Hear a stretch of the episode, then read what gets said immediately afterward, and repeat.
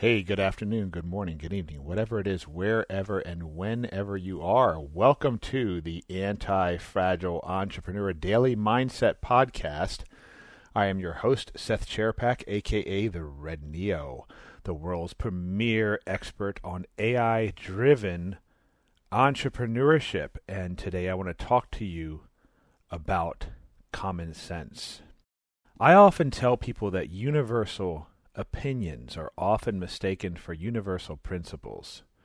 Universal opinions are often mistaken for universal principles. In other words, most people in life, if you look at the success rate as it climbs up towards the 1%, and I don't care what field you're looking at, you can be looking at the field of sports, the field of business, uh, people who have more options when it comes to their dating life, People who are achieving extraordinary success in life usually represent about 5 to 1% of the population.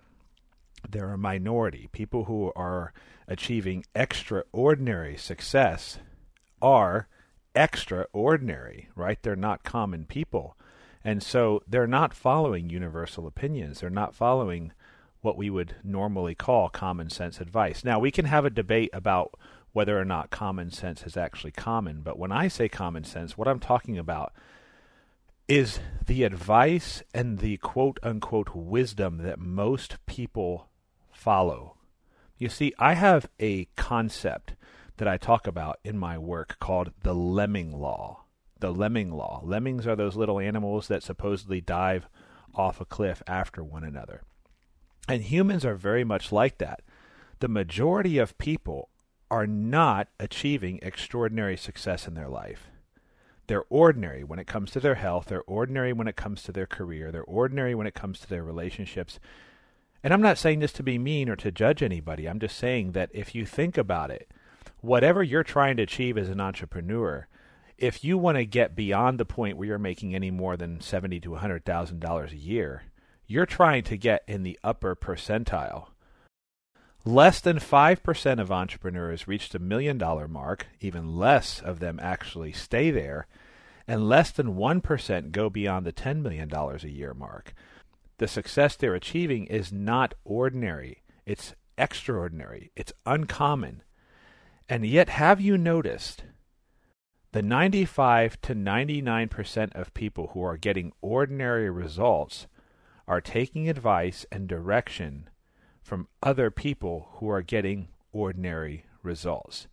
Now, this sounds like a very simple concept, but I want you to think about it.